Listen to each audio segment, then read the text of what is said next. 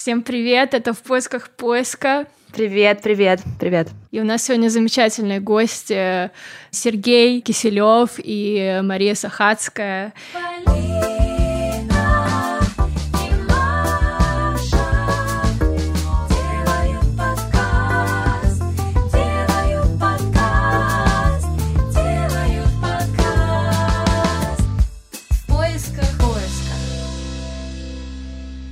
Мария – психолог, клинический психолог, педагог, трансформационный тренер, автор и ведущая тренингов и курсов детский психолог с 19-летним опытом работы. Мария очень много пишет про детей, истерики, ресурсы уставших мам. Самое главное, почему мы позвали Марию, это потому что она очень много знает про тему буллинга, о чем нам сегодня, собственно, и хочется поговорить. Наш эпизод сегодня про буллинг, про сайбербуллинг, про травлю, как в России это называется, соответственно. Эта тема очень личная для меня, и мне кажется важным об этом говорить. И мне лично кажется, что об этом говорят достаточно мало. Да, надеемся, что кому-то поможет этот эпизод, и мы э, дадим правильные инструменты людям, чтобы с ними работать. Спасибо, что позвали. Да, мне очень приятно на эту тему говорить, потому что как мама я даже тут недавно столкнулась с травлей, поэтому разруливала и как психолог, и как мама. Поэтому да, действительно есть чем поделиться, и тема очень важная. Спасибо вам, что вы ее поднимаете. Сергей будет э, освещать правовую точку вопроса. Сергей основатель и тренер школы безопасности, учит детей и женщин безопасному поведению, а также останавливает буллинг в российских школах и кибербуллинг в сетях. Спасибо за приглашение. Блогу два года, школе безопасности тоже два года. Больше тысячи детей и взрослых. Большая часть — это люди, которые столкнулись с травлей в сети и не знали, как от этого избавиться, куда бежать, как спастись. Мы даем конкретные инструменты, алгоритмы действий здесь и сейчас вообще, что такое буллинг? Особенности феномена именно буллинга в школе чаще всего как-то к университету уже становится получше. Вообще очень хороший вопрос, потому что вот когда у меня тут недавно случилась эта ситуация с тем, что мой ребенок столкнулся с буллингом в школе, и я начала поднимать волну реакции директора, учителей и так далее. Мне сказали, да что вы, это же не буллинг. То, что происходит, это не буллинг. И а, я действительно на тот момент задумалась, а как а, обозначить то, что является буллингом. Есть несколько контекстов. Да? Это может быть психологическая травля, намеренное принесение дискомфорта психологического какому-то из детей там, или группе детей.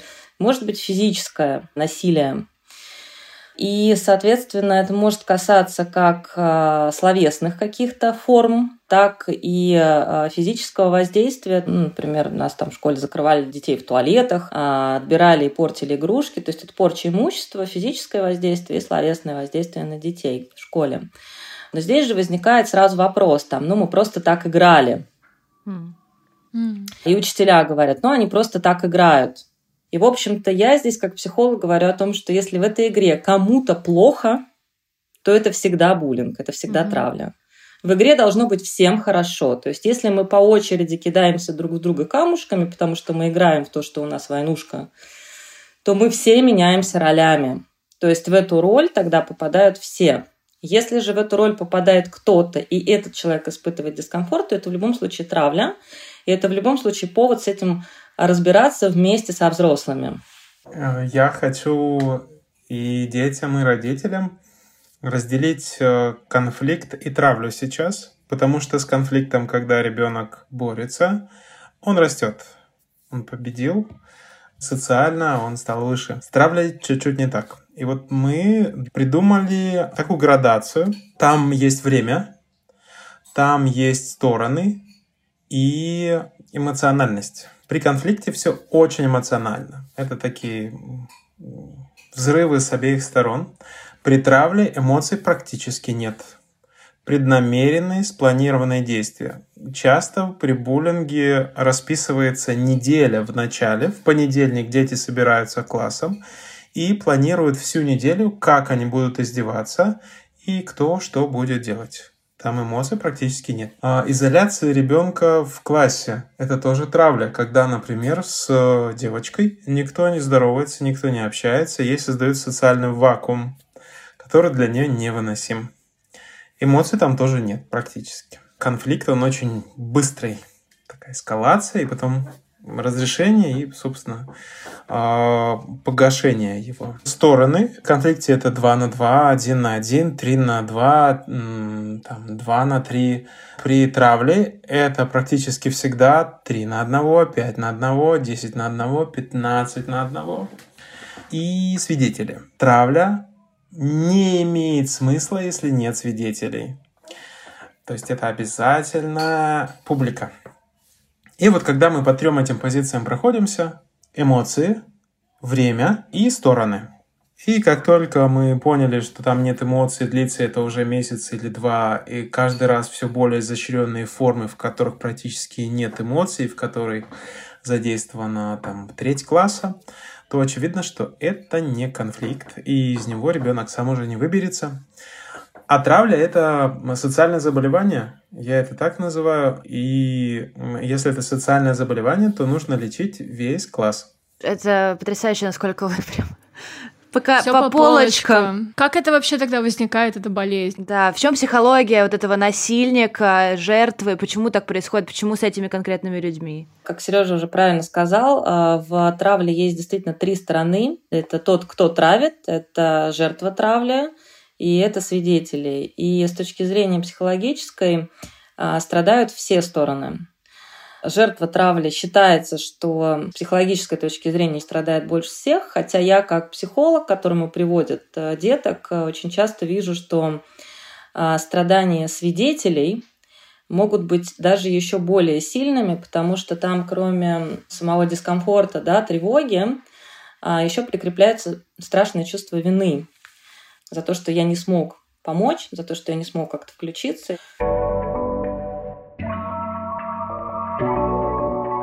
Вот, как это все начинается? Ну, начинается это, конечно же, с того, кто травит, но, с одной стороны, с него, а с другой стороны, далеко не с него, потому что, мне кажется, всем уже известно, что травят те, кого травили.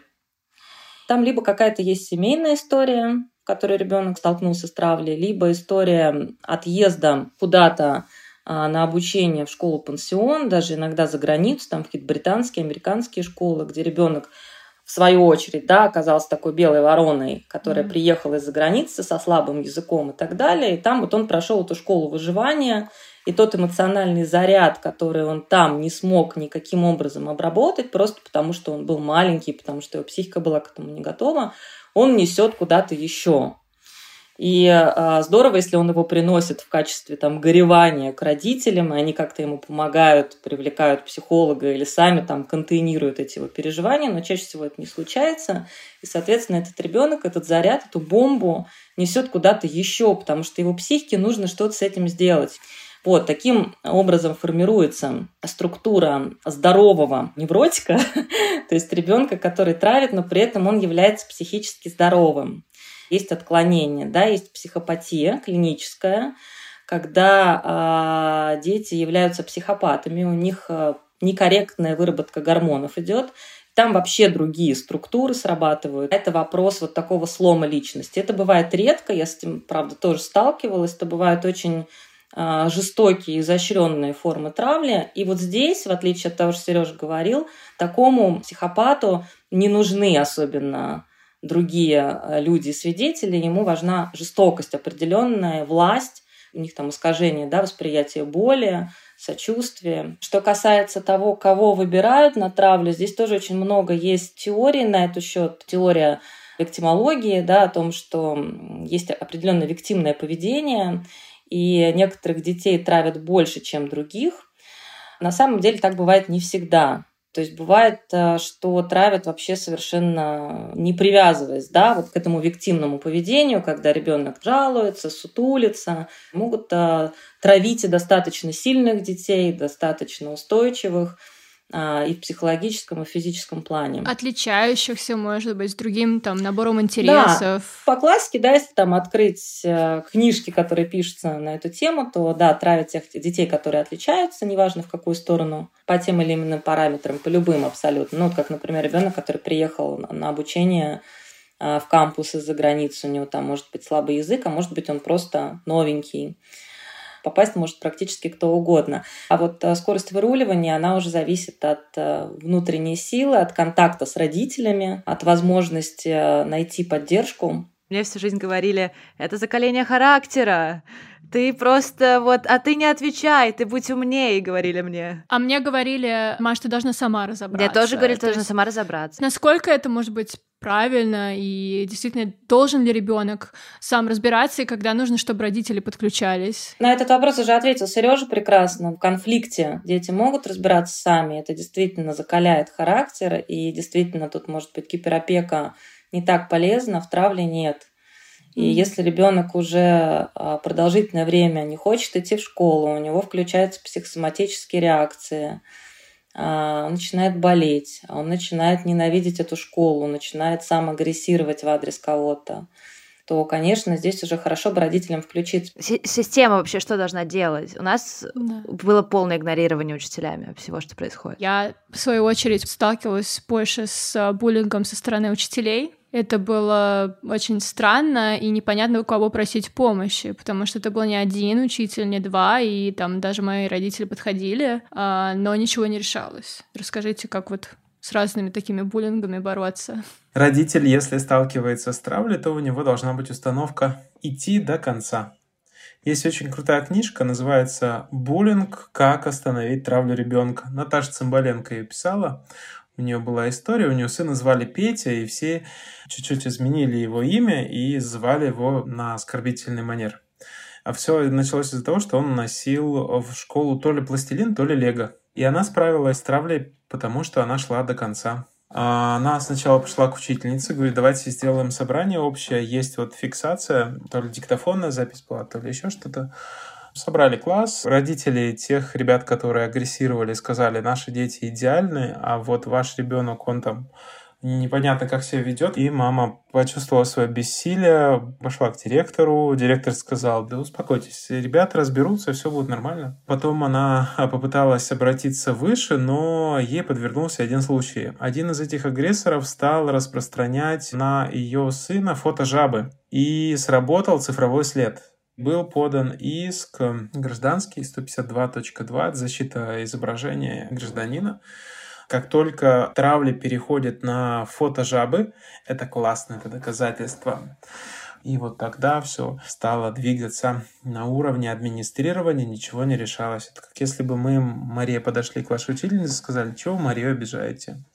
Она бы сказала, да, это ваша Мария, ничего не умеет, не хочет, вот такая возомнила себя такой королевой, и очередную э, порцию бы оскорблений вывалила бы на это mm-hmm. все, да, и родители бы ушли ни с чем, потому что у родителей не было установки «я иду до конца». Поэтому мы фиксируем все происходящее на диктофон, на видео, на фото, как угодно. Собираем доказательства, делаем принтскрины сообщений оскорбительных, снимаем побои, одежду порванную. Дальше мы мы обращаемся к учительнице с этими доказательствами, просим провести собрание с не всего класса, а вот именно этих двух сторон. То есть такую медиацию устроить мини. Часто, когда выводят это все на проектор, родители этих агрессоров, у них, конечно, белое лицо, волосы дыбом. Да, это ваш сын. Без доказательств родитель агрессора не поверит ни за что, что ее ребенок там кунает детей в унитаз головой. Не получилось, провели собрание, но нет никуда движений. При том, что мы идем до конца, нужно, чтобы цель была не найти виноватых, а восстановить социальную среду. Поэтому мы идем дальше к заучу или к директору. Если не получается, идем в департамент образования. Если не получается, идем в прокуратуру и дальше. В принципе, схема в любой стране одинаковая. И тут очень важно, если мы сразу пойдем в суд, то все спустится на уровень директора, а мы туда не обращались. И если мы перескакиваем ступени ну, подчинения, иерархии этой, то, к сожалению, делаем только хуже.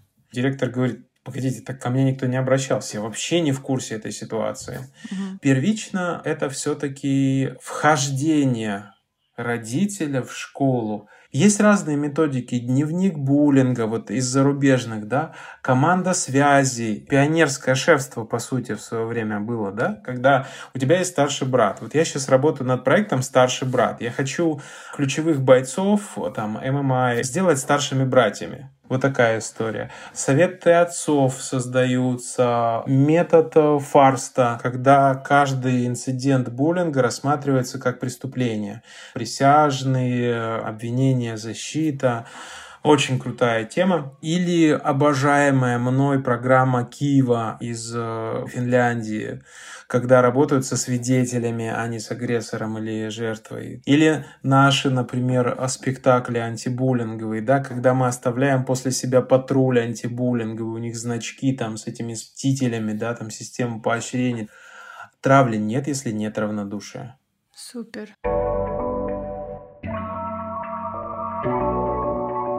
Что я нашла, что каждый третий ребенок в России сталкивался с буллингом в школе, при этом каждый десятый никому об этом не говорил. Я думаю, что статистика еще хуже, если честно. И там, допустим, мы учились, когда в 90-е. Это был прям Класс. Трэш был, трэш вообще. Причем у нас так интересно было, что у Полины была такая более элитарная школа, там все были пафосные, мажорные. У меня была школа типа супер дворовая, хотя они были рядом друг с другом. Вот, и у нас разные абсолютно были буллинги, но они были 7-9 лет 25%, 10-12 лет 33%, 13-18 лет 50% каждый второй.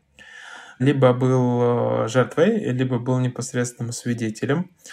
Проблема сегодня в школах такая, что буллинг — это отрицательный показатель работы школы. Школа не может ее показать, принять. Ключевая работа с травмой — это ее принятие. По моим ощущениям, все-таки в современной России, по крайней мере, знают слово буллинг. В 90-е годы вообще никто не знал. Сейчас, по крайней мере, дети, да, когда они сталкиваются, они уже могут прийти и сказать, у нас что-то не так. Mm. И да, школа как система пугается и закрывается. И тут, ну, реально родители могут в какой-то степени, да, школе даже помочь. Mm-hmm. И сказать, давайте вместе там будем это разруливать. Здесь родительский путь, он такой, вот идти поступательно, как Сережа сказал, снизу вверх, идти до конца однозначно, но предварительно засунув своего детеныша за спину и не бросая его на амбразуру, мы как родители на эту ситуацию можем влиять. И это моя такая абсолютная уверенность. Вот, у меня был опыт британской школы, в которой ребенок учился несколько лет, и там у них, конечно, все очень строго. В начале года у них есть э, такие саммиты для детей, что им делать в ситуации буллинга. Mm-hmm. Есть кодовое слово, с которым они могут прийти к учителю, и с ними пойдут разбираться. Неважно, что это был конфликт, который ребенок недопонял, травля, игра, в которой играли почему-то все вот так вот. Но у него есть эта возможность этого кодового слова. Как вообще может повлиять в дальнейшем на жизнь человека все, что связано с буллингом? Дорогие травимые, ну, во-первых, это не останавливает вас перед вашей прекрасной судьбой и тем, что вы станете хорошими, счастливыми, самое главное, взрослыми. А если взрослые травят, то, дорогие мои травимые взрослые, вы справитесь, потому что у вас все для этого есть. И мы на вашей стороне, вы не одни. Это первое. Второе, вам обязательно нужно обратиться за помощью. Никакой стыд и никакой страх не стоит вот этих потерянных дней, недель, месяцев, в которых вы думаете только об этой травле. Поэтому Сами вы не выберетесь, это не конфликт. Из травли нужна в помощь третья сторона. Инструменты есть. Вас точно защитят. А как, Сергей, почему он мне не говорил про травлю? Ребенок и не говорит про травлю. Как понять? Перестал заниматься любимым делом. Ребенок, например, собирал лего постоянно. И тут раз он не собирает даже не подходит. Почему? Э, ну, он носил просто лего в школу, его за это травят. Или, например, какая-то психосоматика появляется. Дети, которые до этого были в комфортных условиях, они психосоматику выдадут достаточно быстро. Mm-hmm. То есть это может быть легкая какая-то психосоматика, сопли, головные боли, какая-то там ломота в суставах, ленность, да, которой не было до этого, но она точно будет. Как раз, когда мы увидели эти признаки, нам достаточно для начала просто поддержать, просто подойти улыбнуться, похлопать по плечу, э, дать человеку понять, что он не один. Он будет отбрыкиваться, не подходите ко мне, потому что во время травли человек становится одиночкой в коконе. Пробуйте, поддержите, ничего не говорите, сядьте рядом, улыбнитесь, обнимите, дайте какую-нибудь приятность, дайте понять, что человек не один. Вы задали вопрос о том, как потом исцеляется травма. Во-первых, все очень сильно зависит от психики человека. Травля, как любая травма, она может стать опорой. И здесь, знаете, такой хороший вопрос. Вот как вы думаете, что требует больше силы? Травить кого-то или выдержать травлю? Mm. Это тот вопрос, который я часто задаю жертвам травли, когда они уже пройдя сквозь время, до сих пор оставляют свою часть там.